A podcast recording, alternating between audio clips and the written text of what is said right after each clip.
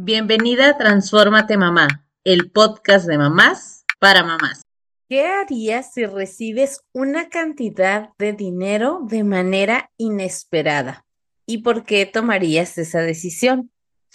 ¿Qué onda, mamás? ¿Cómo están? Este es el episodio 114 del podcast de Transfórmate Mamá, el podcast de mamás para mamás, que te impulsa a ser la mejor versión de ti misma. Antes de sumergirnos en el contenido de hoy, necesito de tu ayuda para llegar a más y, y más mamás como tú. Sí, esas mamás que les encanta compartir en los grupos, con sus amigas, con otras mamás. Además, sígueme en Instagram, Facebook y TikTok para mantenerte al tanto de todas las novedades que traigo para ti.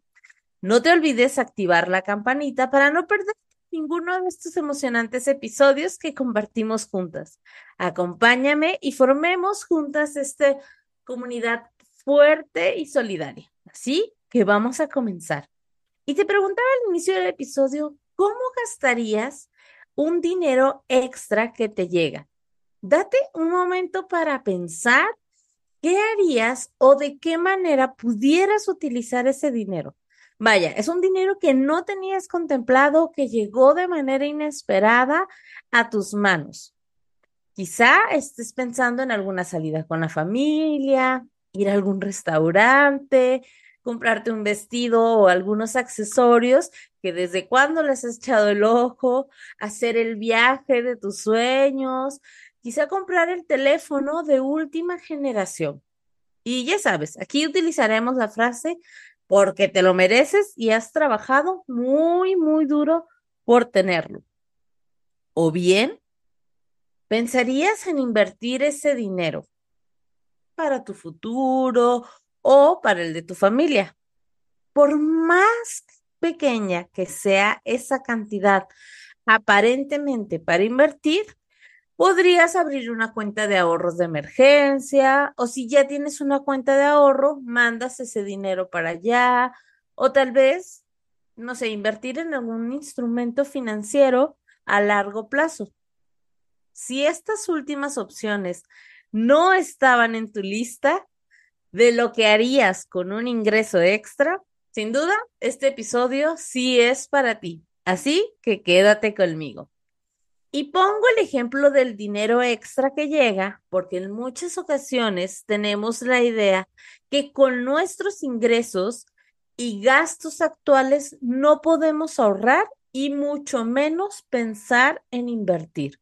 Además, con, el tema de las inversiones siempre creemos que tenemos que tener millones y millones o miles de pesos para invertir y déjame te cuento que, que más bien esa es una idea que nos hemos contado o una historia que nos hemos contado que no es del todo cierta. El ahorro puede ser un gran aliado para nosotros y para nuestras familias.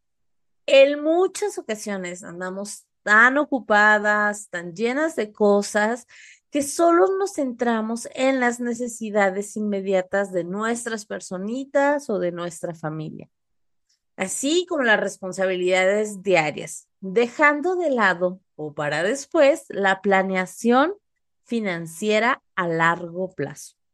Ahora bien, cuando tenemos un ahorro para el futuro, esto no solo nos va a brindar seguridad y tranquilidad, sino que también nos puede permitir construir un camino hacia nuestras metas y sueños. ¿Y saben qué? Me puse a investigar algunos datos que nos puede interesar bastante para cuando hablamos de estos temas de finanzas, de dinero y demás.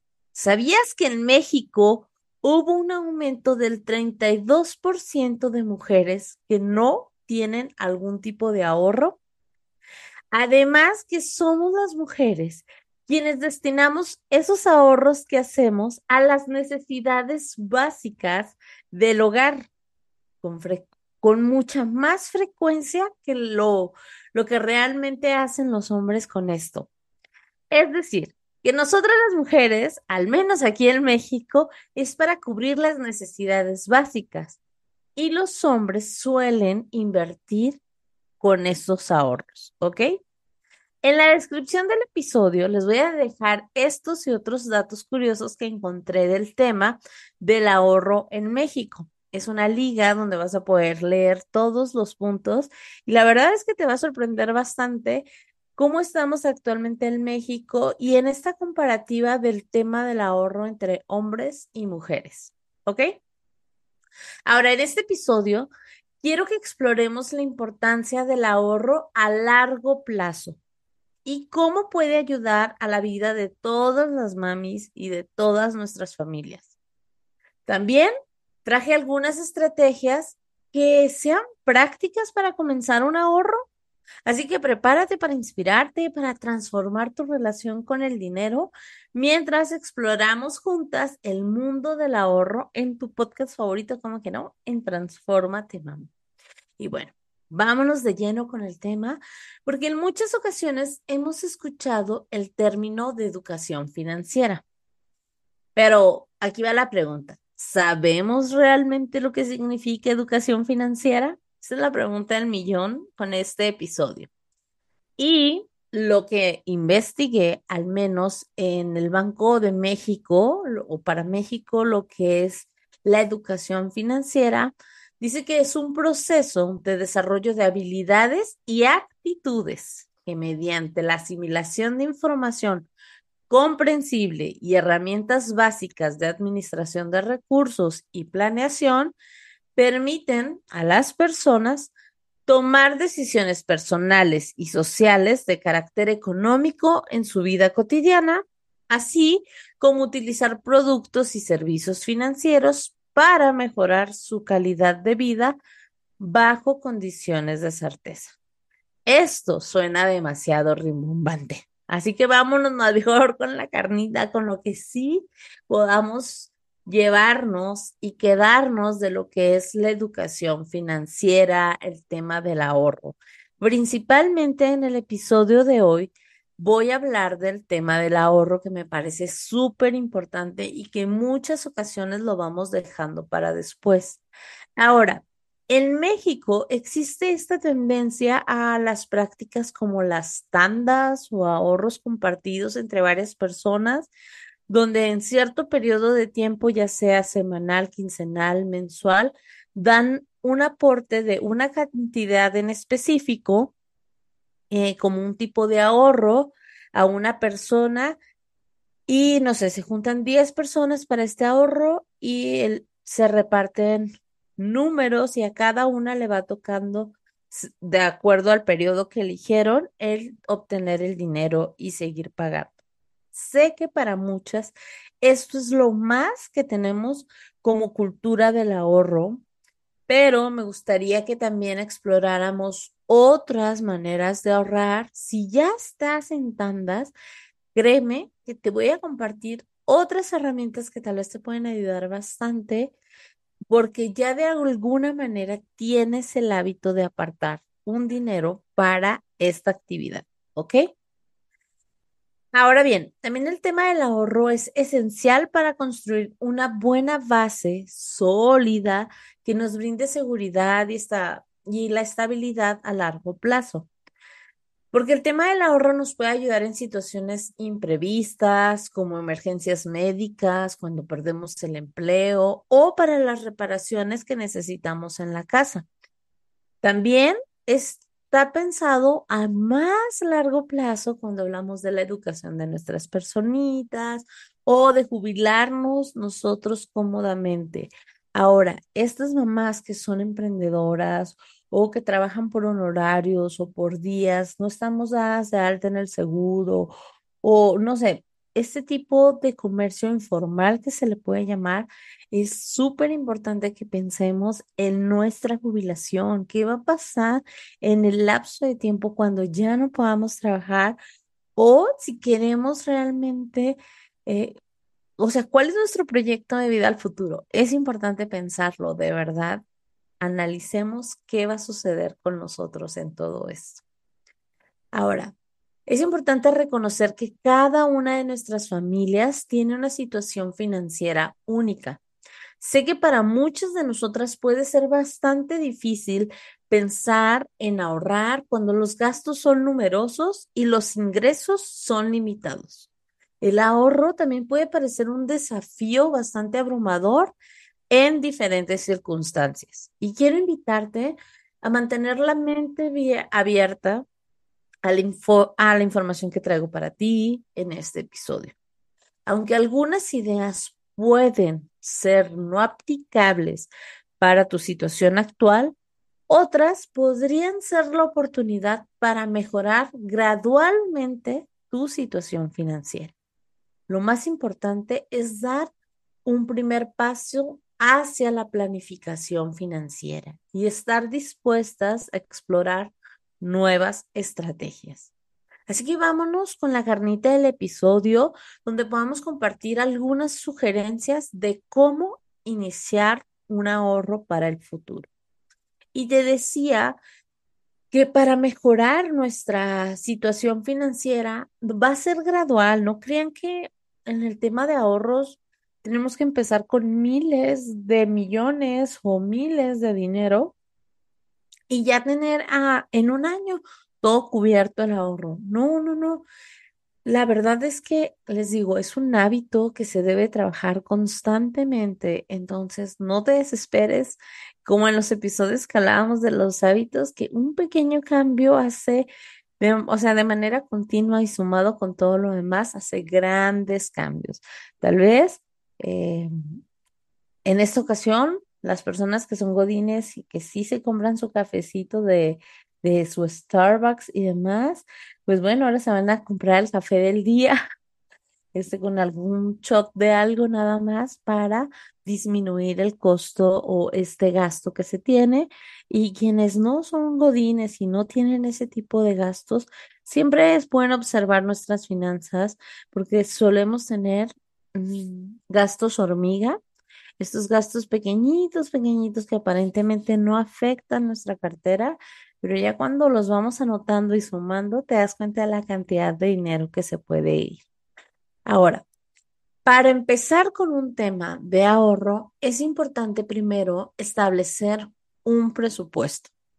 Y fíjense que hace poco vi un video corto donde decía que dejemos de hacer nuestro presupuesto como si fuera una lista del supermercado. Es decir, que no es ni flexible ni que tiene cambios, ¿no? Como que solo ponemos lo que vamos a gastar según nosotros y esto puede ser muy frustrante en nuestros planes cuando hablamos de un presupuesto. El presupuesto siempre es un tema de planeación y organización. Y te cuento que existen diferentes maneras de realizarlo. Ahora sí que hay que ir encontrando el que mejor se adapte para ti, pero independientemente de la plantilla que vayas a utilizar para este tema del presupuesto, si lo vas a hacer en una hoja de papel o en un Excel o en una aplicación, es importante que siempre, siempre tenga dentro de los apartados el ingreso los ahorros y los gastos. Y de todo esto debe también tener dos columnas. En una donde se hable de lo estimado, es decir, lo que pretendemos hacer, y en otro donde podamos poner lo real, es decir, lo que hicimos con el dinero. ¿Por qué es importante tener estas dos columnas o estas opciones porque nos ayuda a identificar cuáles son nuestros ingresos reales y nuestros gastos reales también. Supongamos que un día no fuiste a trabajar y te descuentan ese día, lo que implica que tu ingreso fue menor a lo presupuestado. O tal vez todo lo contrario, metiste horas extras o te llegó el pago de algo adicional en el trabajo. Entonces tu ingreso fue mayor al que habías considerado en un inicio. El tener estas dos columnas entre lo real y lo estimado también te va a ir ayudando a planear mejor, identificar estos gastos hormigas que les decía, o bien las cosas que habías omitido anotar en el presupuesto, porque sí, a veces sin creer omitimos anotar ciertos gastos que vamos a estar realizando. Sí, le vas a tener que dedicar tiempo para analizar tus ingresos y tus gastos, pero considera escribir en todo lo que gastas. Así, guarda los tickets para hacer la actualización de los gastos reales. Esto te va a ayudar a con, con el tiempo puedas tener un mejor control de los gastos, ¿ok? Así como cuando vas a armar una fiesta y quieres saber, oye, voy a armar la fiesta del niño y cuánto voy a gastar. Ah, bueno, o de la personita o de mi fiesta de cumpleaños. Siempre hacemos un presupuesto de saber de cuánto me va a costar el pastel, cuánto tengo para la decoración. Bueno, algo muy similar, pero aplicado en nuestras finanzas, diarias, ¿ok?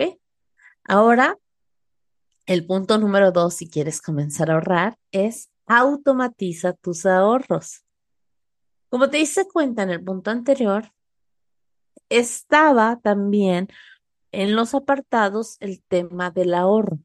En algunas empresas dan el beneficio de contar con una caja de ahorro que de manera automática se descuentan de tu sueldo. Es decir, antes de que te lo paguen, se considera que ellos te retienen o te tienen ahí detenido X cantidad y en algunas empresas también lo que hacen es que de lo que tú ahorras, ellos te ponen el doble. Depende de cada empresa y sus políticas. Y un paréntesis aquí. Ese dinero que estás ahorrando en el trabajo de manera automática, debes saber en qué lo vas a querer invertir. O sea, una vez que te lo reembolse la empresa, Quizá con ese dinero vas a tener la oportunidad de abrir una cuenta de ahorro o vas a poder invertir o hacer un depósito a tu Afore. Y te voy a compartir algo que encontré que la verdad me pareció bastante bueno, no solo para la caja de ahorros, sino también como para el aguinaldo y cuando pagan utilidades y ese tipo de, de bonificaciones adicionales que llegan en los trabajos. Bueno, lo vamos a separar el dinero en tres. Número uno, intenta que al menos el 60% de ese dinero que llegó sea para justamente el mantenimiento de la casa o un fondo de emergencia o bien pagar deudas, ¿ok? De ese dinero que llegó, el 60%, o sea, un poco más del 50%, se va a ir a esta, a esta parte, ¿ok?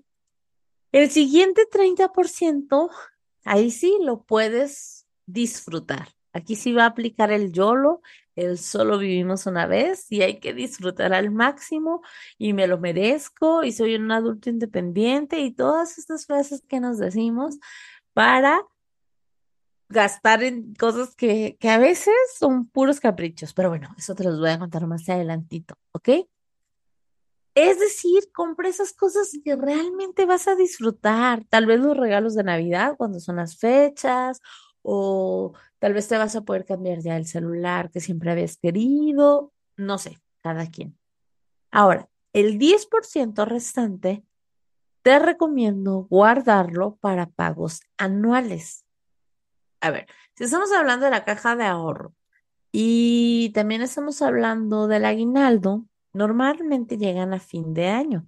Yo te recomiendo que con ese 10% lo guardes para el pago tal vez del prediar de la casa, de la basura u otros gastos que llegan de manera automática al inicio del año y que puedes tener el beneficio de poder pagarlos con este ahorro o con este dinero extra que te llegó. Ok, ahora sí, en tu trabajo no cuentas con una caja de ahorro o bien eres un eres alguien que trabaja de manera independiente o bien quieres tener un segundo ahorro. Existen, la verdad es que un buen de opciones para crear la rutina del ahorro. Por ejemplo, es una opción que dice que ahorres todo lo que te va quedando durante el día. Esos pesitos extras que te van quedando durante el día, los mandes a un ahorro. Hay otra opción que es con papelitos y que la cantidad que te salga en el día es la cantidad que tienes que ahorrar. Hay otros que son como escalonados.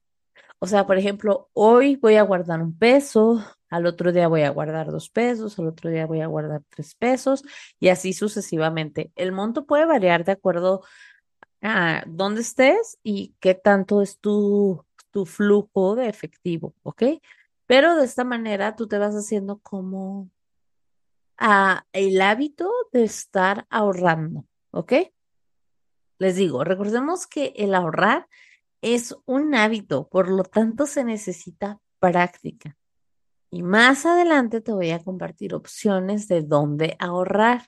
Y no, no es debajo del colchón ni tampoco en las tandas, créeme, no son las mejores opciones para nosotras. El punto número tres, cuando queremos ahorrar y tener una cultura de finanzas o de planeación financiera, es también aprender a priorizar nuestros objetivos financieros. ¿Sí? Así es, tenemos que tener objetivos financieros en este punto.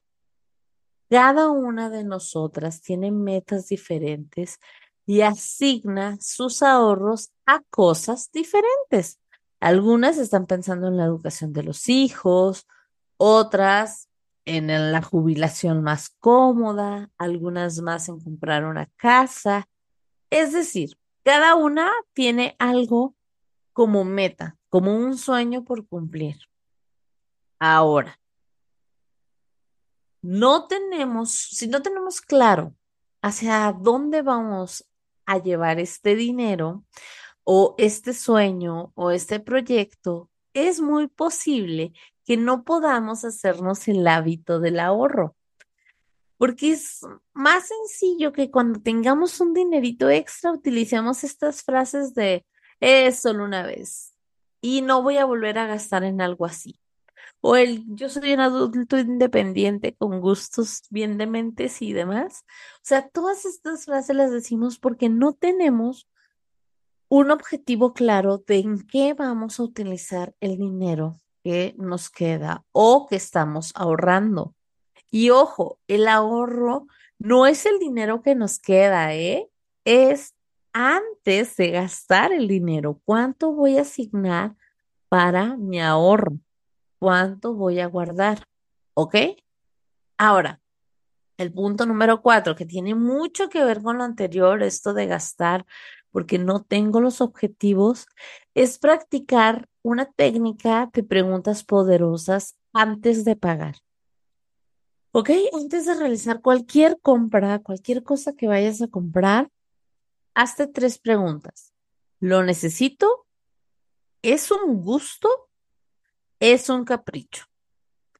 Estas preguntas te ayudarán a evitar, número uno, la culpa financiera por adquirir algo innecesario o por haber rechazado algo que sí era necesario. No tengo que decir que no compres o que no te des tus caprichos, pero sí te voy a compartir un muy buen tip para cuando ya hiciste estas tres preguntas y sabes, o sea, tú ya estás consciente que lo que vas a gastar es un capricho. La recomendación para cuando es así, cuando te vas a dar ese lujito, es que pagues en efectivo. Nada de sacar la tarjeta de crédito para los caprichos. Esos deberán pagarse en efectivo con lo que se tiene. ¿Ok? Ahora, ¿qué pasa si lo que voy a comprar no es un capricho, pero sí es un gusto? ¿Ok? Es un gustito de esos que te quieres dar. Bueno, en este caso, no debes sobrepasar el 10% de tus gastos normales. Esto, si lo vas a pagar, igual volvemos con la tarjeta de crédito. Y de preferencia, también es mejor pagarlo en efectivo, es decir, con el dinero que ya tenemos, ¿ok? Tal vez ese dinerito extra que ahora sí te quedó y dices, sí, me lo puedo comprar, sí, me lo merezco, sí, me lo voy a dar. ¿Ok? Ahora, si la respuesta fue sí, lo necesito, Entonces es momento de revisar tu presupuesto. Es probable que tengas que realizar algún ajuste o utilizar del fondo, no sé, el fondo de emergencia para no afectar tus finanzas. A ver, y es que aquí hay algo que pasa muchísimo. Las compras las hacemos desde las emociones. No, a veces creemos que no, es que es una compra súper racional y demás, pero realmente la emoción en muchas ocasiones se vale de la razón para comprar de manera impulsiva. Así que se vale validar también nuestras emociones al momento de querer comprar algo y hacer las compras de una manera mucho más consciente. Como te comento, no estoy diciendo que no te puedas dar esos caprichos o esos gustos. Simplemente es que tú estés consciente del tipo de gasto que vas a realizar para que después no venga la culpa o que te endeudes de una manera que no vas a poder pagar y se va convirtiendo en una gran bola, bola de nieve, ¿ok? Aquí también hay que aprovechar los descuentos y promociones. Así que conviértete en la señora de los cupones o la cazadora de ofertas para comprar. Claro que se vale comprar durante las promociones o cuando llegan los descuentos. Solo considera algunos consejos porque sí existen épocas del año donde parece que existen miles de ofertas, en ocasiones no son ni promociones ni descuentos y que solo nos ponen en aprietos, ¿ok?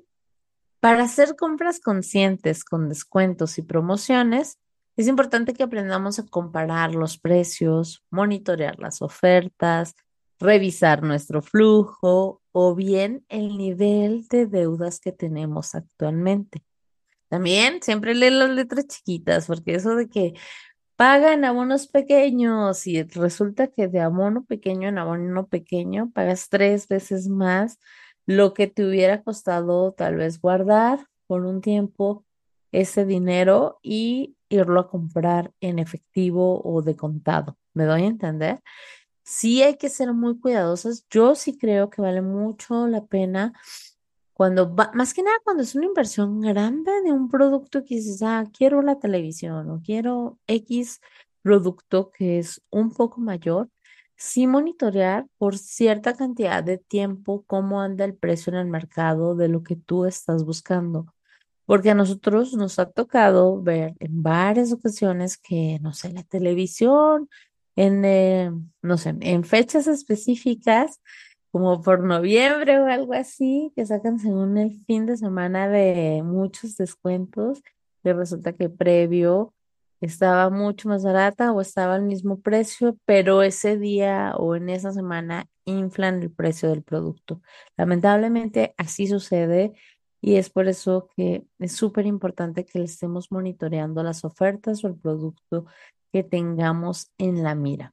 Sin embargo, existen otras promociones que sí podemos aprovechar o que ya cuando te conviertes en mamá, no me digan que no, en el tema de la despensa, uno ya sabe más o menos cómo andan los precios, los descuentos, si es un descuento o no es un descuento de ciertos productos, así que tal vez cuando el producto que tú desees tiene descuento es un buen momento para llevarlo, ¿ok?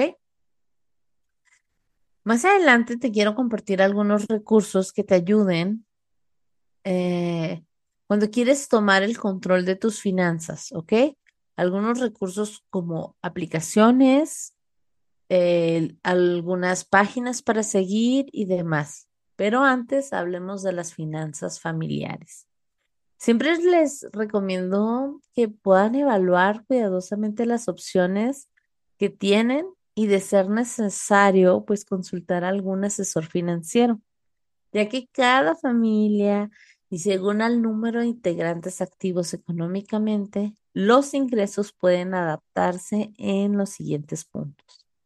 Es crucial que toda la familia, la familia participe de manera activa en la planificación financiera.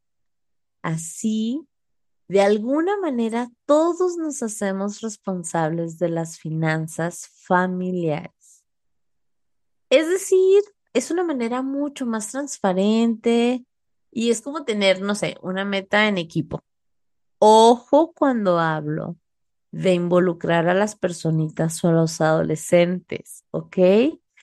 Aunque estoy diciendo que sí, los tenemos que involucrar en temas financieros, me refiero a enseñarles del ahorro, de enseñarles a diferenciar entre lo que necesitan, sus gustos y sus caprichos. También enseñarlos a planificar y, claro, hablarles de instrumentos financieros.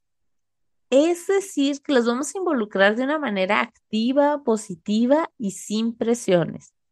No se trata de hacerlos responsables de los problemas financieros ni de preocuparlos en aspectos que no les corresponden. Ojo aquí, en la etapa de la infancia y aún en la adolescencia, estoy casi segura, no tienen la capacidad emocional ni cognitiva para lidiar con temas financieros complejos y que aparte ni siquiera les corresponde. Como les decía, lo que podemos hacer es explicarles y fomentar este tema de cómo elaborar un presupuesto, que ellos también aprendan a comparar al momento de ir de compras, que ellos te ayuden con la lista del súper y ver cómo van los precios, si está dentro de tus posibilidades el asignarles un dinero semanal o mensual para que ellos enseñen a administrar de manera responsable, ¿ok? Pero no los involucramos en los problemas. Ojo aquí, porque luego cuando escuchamos algo como hay que involucrar a los niños, no, pues no le vas a pasar a ellos la responsabilidad de lo que corresponde a temas financieros o pagar la colegiatura y demás, ¿no? Vaya, de acuerdo a la edad, pero yo estoy hablando de personitas pequeñas. ok. Ahora, aquí para los que estamos en pareja, algunas personas no les gusta hablar de dinero o de presupuesto con sus parejas, pero recordemos que cuentas claras, relaciones largas, porque también existe la infidelidad financiera en la pareja, así como me escuchas. Esas compras que hacen escondidas, que cree, que le hacemos creer a la otra persona que te lo regaló una amiga o que te esperas a que no esté en casa para meter algo nuevo que compraste o mejor lo dejas en tu oficina, así nadie se da cuenta de que estás gastando en cosas que habían quedado en no gastar. No se trata, ojo aquí, ¿eh? no se trata de que no puedas gastar en ti o en tus gustos o en tus cosas, pero a lo que me refiero es cuando estamos ocultando de manera intencional ciertos gastos y que lo hacemos de una manera constante, ¿ok? Que tal vez decimos, oye, no podemos gastar tanto en, voy a decir algo, ¿no? No puedes gastar tanto en libros porque ahorita pues vienen pagos que hacer y demás, y tú ves los libros y dices, Claro que sí, me lo merezco, me lo voy a comprar y después le voy a decir que alguien más me lo regaló para que él no se dé cuenta. Y más cuando afectan las finanzas familiares o de pareja, ¿ok? Por eso es importante que aún cuando vivamos en pareja podamos asignar como parte del presupuesto en gastos para cada uno de los que conformamos la familia, como tener este presupuesto para decir, con esa cantidad de dinero tú puedes cubrir tus gastos, tus gustitos, no sé, comprar lo que necesites, pagar tu celular, eh, X o Y, ¿me doy a entender? Pero es muy importante no caer en la infidelidad financiera. Ojo, de verdad. Ya hubo un episodio que lo voy a dejar aquí en la descripción de este, donde hablamos un poco más de este tema de las infidelidades financieras. Lo que debemos hacer es tratar de compartir el porcentaje de los gastos, tener un objetivo familiar o de pareja, dependiendo, y tener dentro del presupuesto un apartado para nuestros gastos personales porque claro que se vale que cada uno tenga una cantidad de dinero asignada para sus gastos. ¿Ok? Sí, sí se vale. Y antes de pasar al tema de las herramientas que nos puedan ayudar para tener un mejor control de nuestra situación financiera, quiero hablar un poquito de lo que son las tarjetas de crédito y el uso responsable de las mismas. Si bien nos permite disponer de cierta cantidad de dinero para comprar algo o para pagar algún servicio, cuando en ese momento tal vez no disponemos del efectivo, no es un dinero adicional para que estemos gastando por encima de nuestras posibilidades. No se trata de aumentar nuestros gastos por tener una tarjeta de crédito o cambiar nuestros hábitos de compra por tenerla, ¿ok? Hay mucha información y cada vez se habla más del uso correcto de las tarjetas de crédito. Si tú no tienes y estás pensando en obtener una tarjeta de crédito, Lee las letras chiquitas, entiende los conceptos que se hablan cuando se habla de tarjetas de crédito, conoce diferentes opciones en diferentes bancos para que tomes una decisión pues más informada y de acuerdo a tus necesidades también. ¿Ok? Ahora sí, voy con algunas herramientas o aplicaciones que nos pueden ayudar a organizarnos en estos temas de los dineros.